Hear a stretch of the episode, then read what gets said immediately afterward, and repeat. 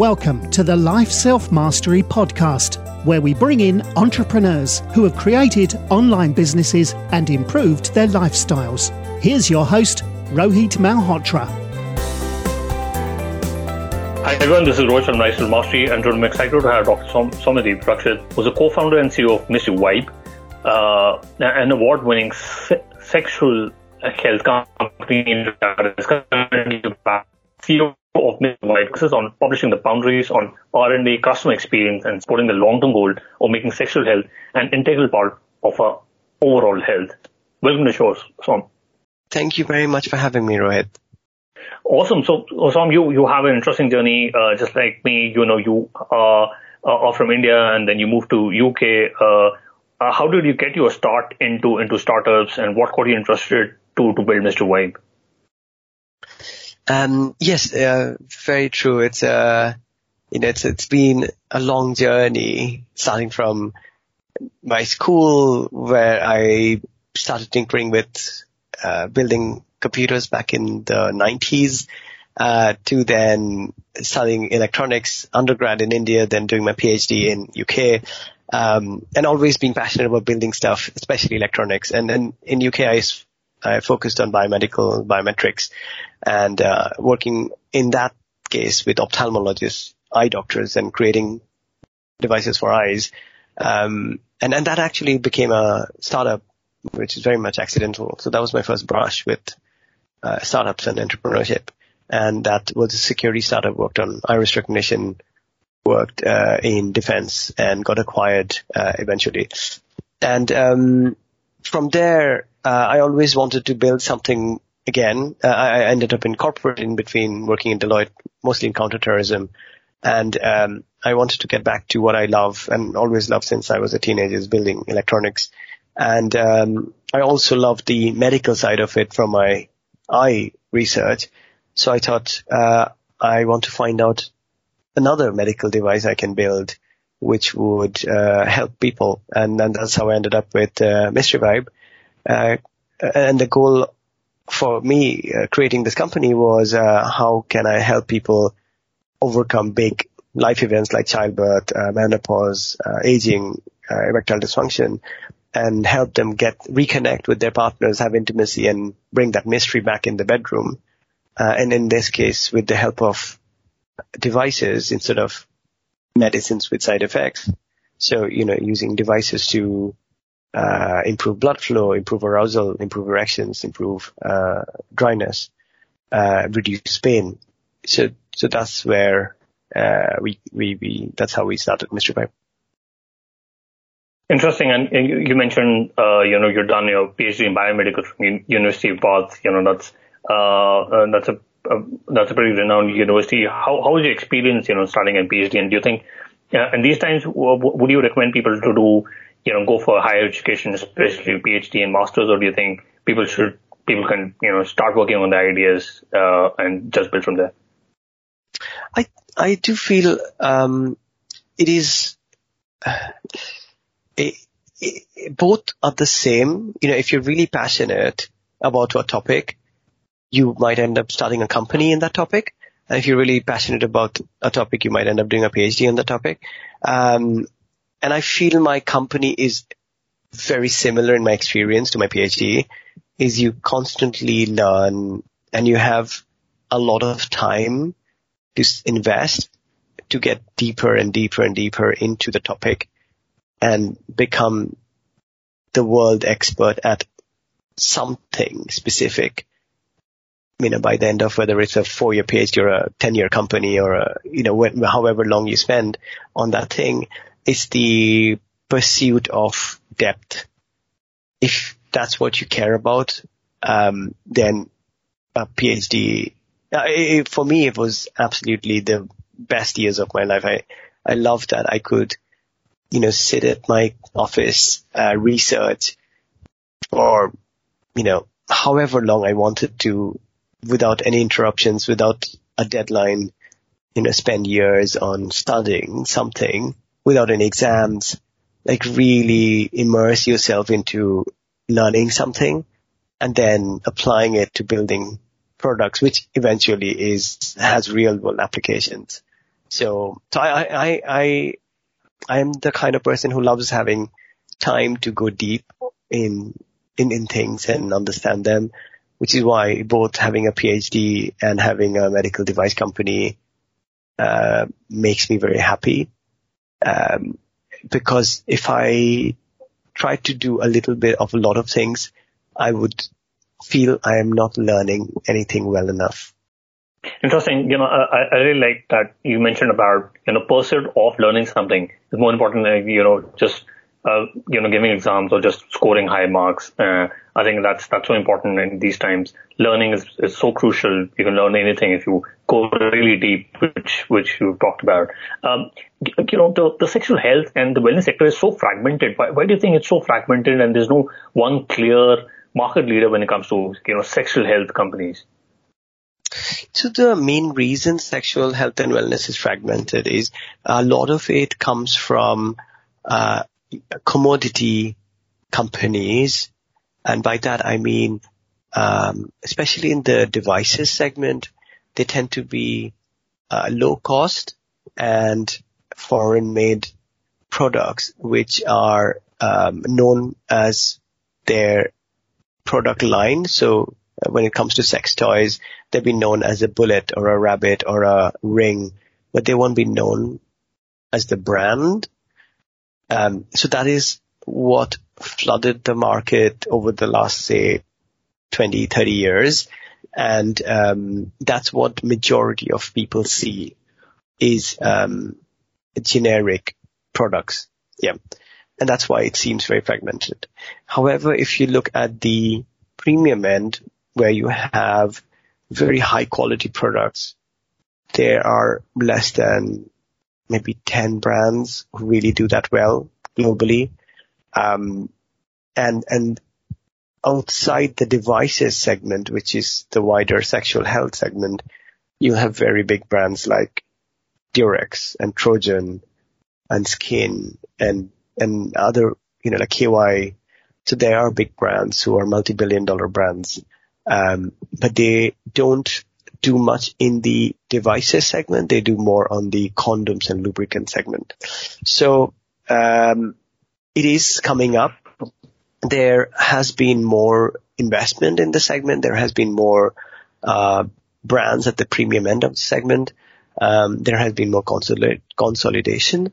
So I think it's a matter of time before we get more household brand names like Durex and Trojan, uh, which is, you know, where they would be the leading players. But at the moment, uh, majority of the products sit in the generic category. Interesting. And, uh, uh, and where do you see are the most uh, opportunities in this sector? Uh, I, I feel, well, but I'm biased, the biggest opportunities in health, in medical, in, in a genuinely solving problems, genuinely uh, researching again the depth, you know, going deep, working on uh, real world issues, um, whether it's pain, whether it's uh, arousal, uh, erection, ejaculation, um, because in order to get to pleasure, which is obviously the ultimate goal of sexual wellness, you need to get over the pain and the arousal and the dryness. You have to get over the barriers first before you even get to having a nice intimacy and pleasure. So we focus on that is how do we improve your quality of life? How do we improve your um, dryness or erection or reduce your pain? Because if we can do that effectively in a clinically proven way and in a very safe way, then we can help you get to that stage where you can enjoy yourself. And that's where the majority of the um, market sits now is having pleasure, but to get to that, you need to overcome the barriers. Uh, interesting. And you know, it looks like you really went deep into uh, into in, in, into this market, and you created a company. But why was sexual health so important to you? And you know, why did you decide to go into this particular market for sure? Um, so when I was in my corporate job, so after I finished my postdoc uh, and I exited the last company, the main topic that came up uh, amongst my colleagues, my friends, was how do you keep a long-term relationship exciting, especially after you've had kids or work has a lot of stress, uh, or you know surgery, recovery from something major like cancer, uh, or just normal aging. You know, menopause is inevitable after 50, um, and, and sometimes sooner. Uh, erection issues are often start at 40. So these are all very much normal part of life. Um, yet, and this is obviously 10 years ago, long before we started, when we were talking about this, no one talked about it, at least not openly. And there didn't seem any solutions or uh, even places where you could go and look for solutions. So what seemed like an extremely normal and common issue um, seemed very uh, hidden and overlooked. So, so I thought, okay, if I'm going to get back to building devices again, why not do something in a very, like, if, if I can do it well, then uh, we can significantly impact people's quality of life. Uh, like, just to give you an example, um, more than 50% of men suffer from erection issues at some point and uh, more than 75% of women suffer from pain issues at some point. So it's very big numbers, very big um, areas where if we can even help a little bit, it helps a lot of people. Got it. And uh, when you talk about users, are, are the users mostly uh, men, or do you think are mostly women? Uh, where um, no? Uh, so I would say most of our users are couples, um, and and it tends to be equally men and women.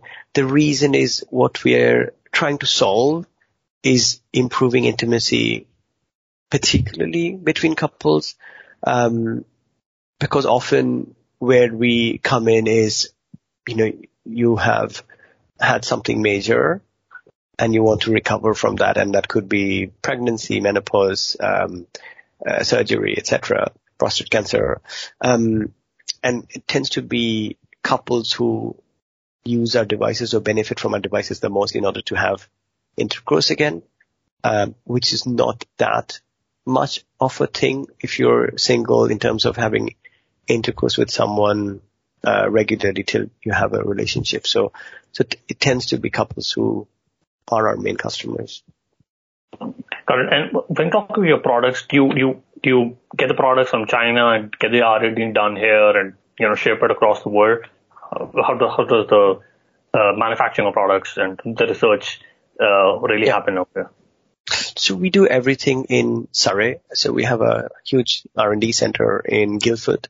And uh, so we do everything in-house from the research. So our chief medical officer is the head of King's College Urology.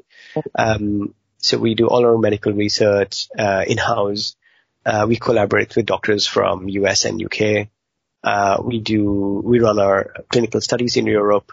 We uh, do all our concepting, prototyping, electronics, silicon, uh, everything in our labs in Surrey. So we have all the capabilities uh, in-house, and that's really our core strength is our technology. Um, and then we would build, say, the first 500 units in-house. And once we are 100% certain it's ready to go out, then we use our partner medical factory in Hong Kong to build uh, high volume. Uh, but till then, so from zero to say the first 500 units, we do everything in house. Oh, interesting. And and how many different products do you have, or is it just one so product? Have, which we have uh, three products at the moment which are in the market. Uh, one focuses on pain and arousal. The other one focuses on arousal, particularly, and the other one focuses on erection. And we have three more products coming out. One focuses on menopause and arousal. Uh, one focuses on prostate, uh, particularly prostatitis. Another focuses on erection, but in a compact form. So, uh, so they're all different uh, FDA class 2 medical devices and they all have um, specific applications. Today I have an interesting stat for you to denote that the founder of Beautiful Lives increased the social media presence by 10x. They managed to publish consistently and effortlessly using a robust social media management tool called SocialPilot. Social Pilot is a cost effective social media tool that helps businesses scale their social media marketing efforts. Use lifeselfmastery.com slash social pilot to get a 14 day free trial.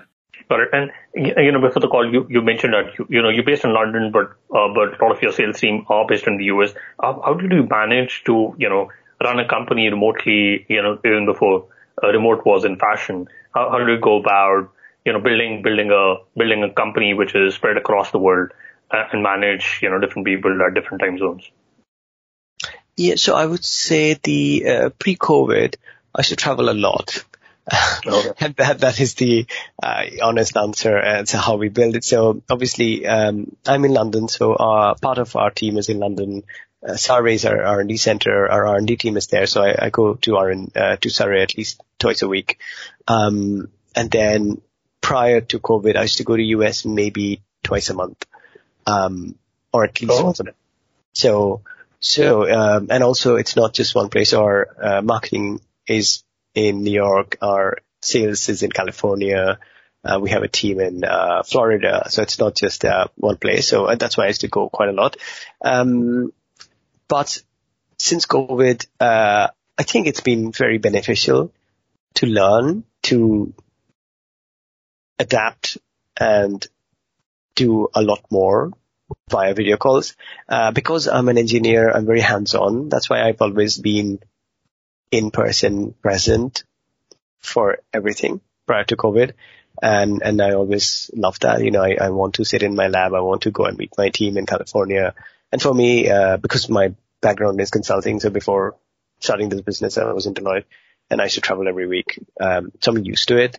Uh, it doesn't bother me at all that I get on a plane on, so like a typical week would be I'll get on a plane on, um, Sunday evening, um, which goes straight to LA. I'd be in LA Monday morning. Um, I'd work there till say Thursday and then leave, um, on Friday. Or maybe I'll work till Friday evening and then leave Friday evening and then come back here Saturday morning. And then I would just have a normal day on Saturday here, uh, as if I was just working the day before in London. So, and I, I got used to that kind of traveling.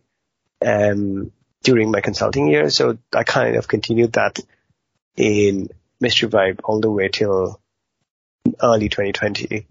And then, um, yeah, and then COVID made me rethink that. Uh, and I'm really glad about that. That obviously very unhappy about COVID, uh, but, uh, very glad that uh, COVID made me realize that, that you could do, um, you know, quite a lot over video calls yeah. Yeah, no, absolutely. I think I think a lot of a lot of consultants like to like to travel, but but especially for the salespeople, they or you know when they want to to sell uh, products, do you, do you also look at doing B two B sales, or is it mostly B two C that you focus on? It's mostly B two C for us now, just because there's limited stock. Uh, we we uh, always have more demand than we can meet. Uh, because we're a small company and there's only that much we manufacture at a time. Um, but um, as we scale, we will do more B2B. Okay, okay, interesting. And you know, I I also realized that you you uh, you have you know great designs for for your products, and you have beaten uh, Apple Watch at 2018 Design Week Awards. Uh, you know, how how do you make sure that you you always are able to create the, the best of designs and and create those those sort of products? Is it mostly uh, you know uh, when it comes to design, do you, do you, uh, is it a final final say from the founder, or do you let your team members, uh, you know, make make decisions and and look at reiterating it all the time? Uh, and it's, yeah, it, it's more. Um, I would say when it comes to the product design, it's very much uh, feedback driven. So we have, uh, you know, we have our own ideas, obviously, and and then it's very much a collaborative process, and everybody puts in their ideas and, you know, we try different things. But, um, where we really benefit is getting it into the hands of people much, much before we would ever finalize a product and then just getting feedback and seeing, you know, what they like, what they don't like. And, and often we as engineers do things that we think is very good, but the user doesn't. Um, to give you an example of Crescendo, our first product, uh, we made it with induction charging, which is wireless. And, you know, I like that because it's wireless and doesn't have any holes. But from a user perspective, it was quite difficult. They didn't know how to place it correctly. So it was charging. They didn't know, you know, how induction worked and it never really took off widely, the whole induction, uh, charging thing. And, um, they requested we use USB. Uh, we got so much feedback saying, can you make the charging USB because that's what they know and they love it and it's easy.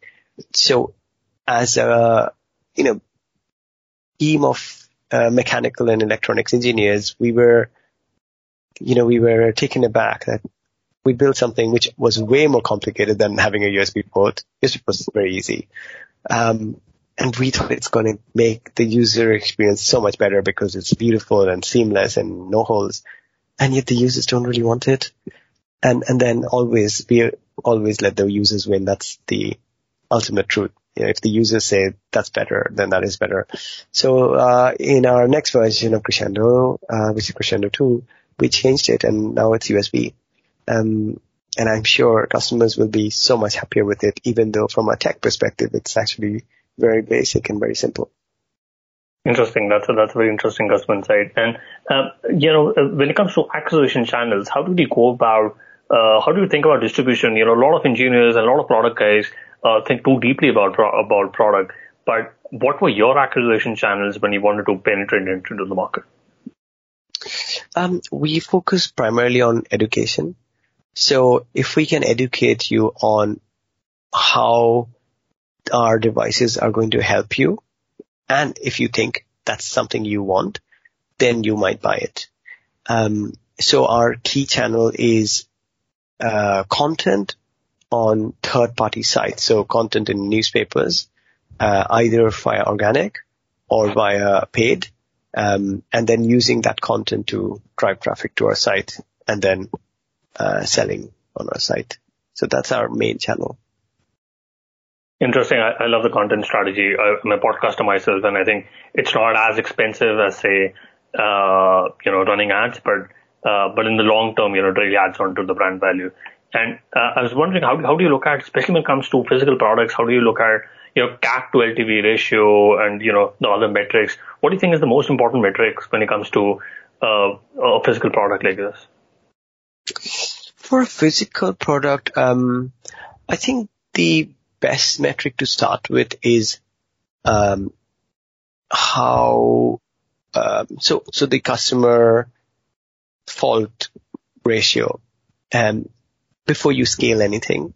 So what I mean by that is let's say you sell a thousand units, maybe one had a fault. Then you know that that's your ratio, at least a thousand. Then you see if that scales to 10,000, 20,000, 50,000, 100,000. Um, and, and that is to me the first thing to do when it comes to a physical product is understand what the fault level is and obviously optimize it and reduce it before you scale. Uh, because if uh, if you do it from a software perspective where you get a product out which is good but you know quite basic, and then you upgrade it later and you just focus on growth, it doesn't quite work. I mean, it does work in hardware if you have a lot of money and you want to keep sending replacements, but unless that's what you want, you know, you don't want to scale to a million units and have 50% failures. So, um, I see it from a engineer's perspective. The first metric is how good the quality is to a certain extent, you know, maybe 10,000, 50,000, 100,000, whatever is the confidence level that you want. Once you're happy that you're under your, your fault rate is below a number that you're very happy to scale, you know, let's say it's 1% or 0.1% or whatever is the right number for you, then you get to the next metrics. And the next metrics, definitely the uh, COGS to actual order value, you know, not the RRP, because RRP might be much higher than what you actually make. So you need, you know, 5x or more to have a really scalable business. So if your cost of manufacturing is $20, you need to sell it for $100. Um, and, and that is a very, um, a very good starting point when it comes to a COGS to uh, AOV ratio. Um, then the third metric is, yeah, that's the one you're talking about is CAC to LTV. That's absolutely correct. Um, but the reason I talk about the other two first is because if you have a good CAC and a good LTV, but your cost of production, the cost of goods is very high, then you'll never make a profit, right? And it's not something you can fix later unless it's just a pure scale thing. And scale does help to a certain extent, but often the scale that you need to get small increases is like 10x. You know, like you're selling 10,000, you need to sell 100,000, which is not as easy as improving CAC. So uh, as an engineer, I feel that the design needs to start as focus with the focus of what's the cost of the product, what is the target retail price of the product that is reasonable for a consumer to want to buy it and having that multiple which allows for your R&D cost, your compliance costs, your marketing costs, your operational costs and still have profit. Um, so, so I would say, yeah, those three things are what uh, we care about. Interesting. You you talked about the cost of manufacture.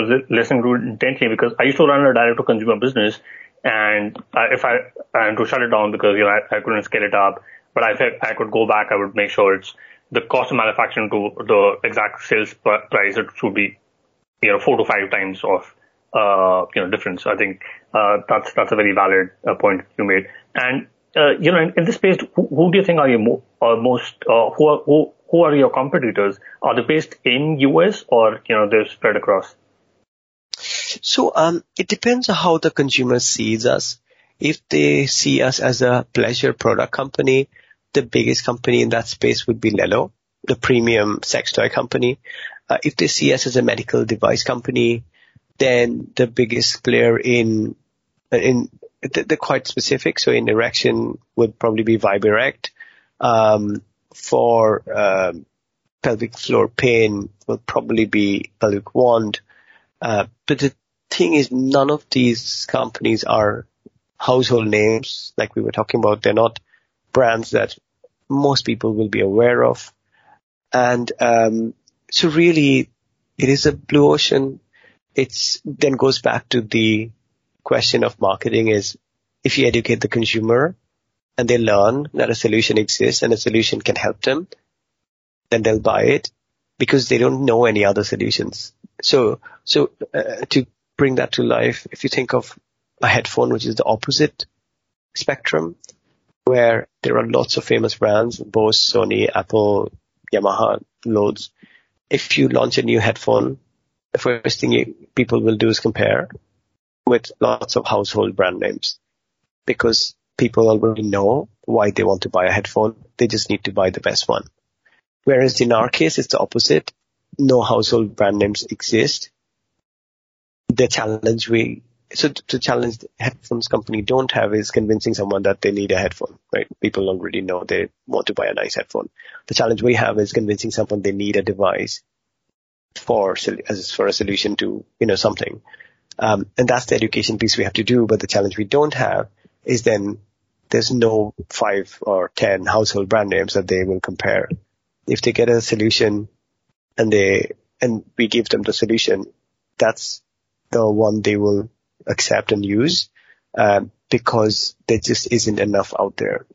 So, so one of the biggest things you know, we do as a company is trying to help other companies or encourage other companies, other people to start businesses in sexual wellness and health because there just isn't enough um, in the space, and we want more people. Uh, so it's not really competitive. Uh, like all the brands, you know, I would be very happy to help with and work with because anyone educating the consumer is helping everyone. Because if they buy a product, let's say we educate the customer and they buy a Crescendo and they really benefit from it, they're going to go look for other products. Mailman is a email assistant that shields you from unimportant emails, minimizing interruptions and making your days calmer and more productive, you can visit mailmanhq.com and use the code LSM, uh, which gives you the benefit of 15% off for the first year on the annual plan, uh, which already has 20% discounted compared to the monthly plan. So you can visit mailmanhq.com and use the code LSM. Got it. Yeah, no, absolutely, totally, totally makes sense. And uh, uh, you know, when it comes to sexual health, you know, it's such a such a taboo topic at times. Uh, how did you go about, you know, raising funds? You you you've done it, you know, over six funding rounds. What what was what was some of the ways on how you were able to raise funds for a for a very non-typical product like yours? Um, so I raised money uh, from angel investors, over 100 angel investors, mostly in the UK, and um, and the way was it simply in talking about the problem we're trying to solve, and if they related to it, you know whether it was uh, you know they had a kid and they had pain, and how did they get over it, and if they didn't, you know do they want to learn about it? Um, they, are older and they had menopause, and how did that affect them? Uh, or you know, in the male side direction. So it's very much our investors are people who understand and relate to the problems we're trying to solve, and they also understand that a medical device company is a very long investment because it takes, you know, 10 years to build it uh, to a point where it's clinically proven, FDA registered, um, on medical payment uh, with uh, you know a sufficient user group who has tried and tested and doctors saying it works well. Um, and in many cases it wouldn't work. So that that's the kind of investor you need. We're very patient, but genuinely believe that if it works, you know, in that time frame, then it's not just a big return on their investment, which is obviously an important element, but more importantly, it will help them and lots of other people on overcoming problems that they care deeply about. Got it. And, uh, you know, you, you raised a, a big series A last year. Uh, uh, where do you look at investing, uh, your, your funds, uh, for, for future growth? So we spend most of our time and funds on R&D because that's really who we are as a core is research devices, um, re, uh, get feedback from doctors and patients, run studies, uh, you know, go through regulatory approval, go through compliance, um, run deeper studies. So, so the two levels are cohort studies and trials, um, and then get it out there uh, in terms of content and marketing. So we spent most of our time and money on R&D, on innovation, um, and really getting deep into the tech uh, and the user experience. And then for uh, marketing, we go direct to consumer. And till date, we have been uh, our sales have been higher than our uh, stock, so the demand far exceeds supply.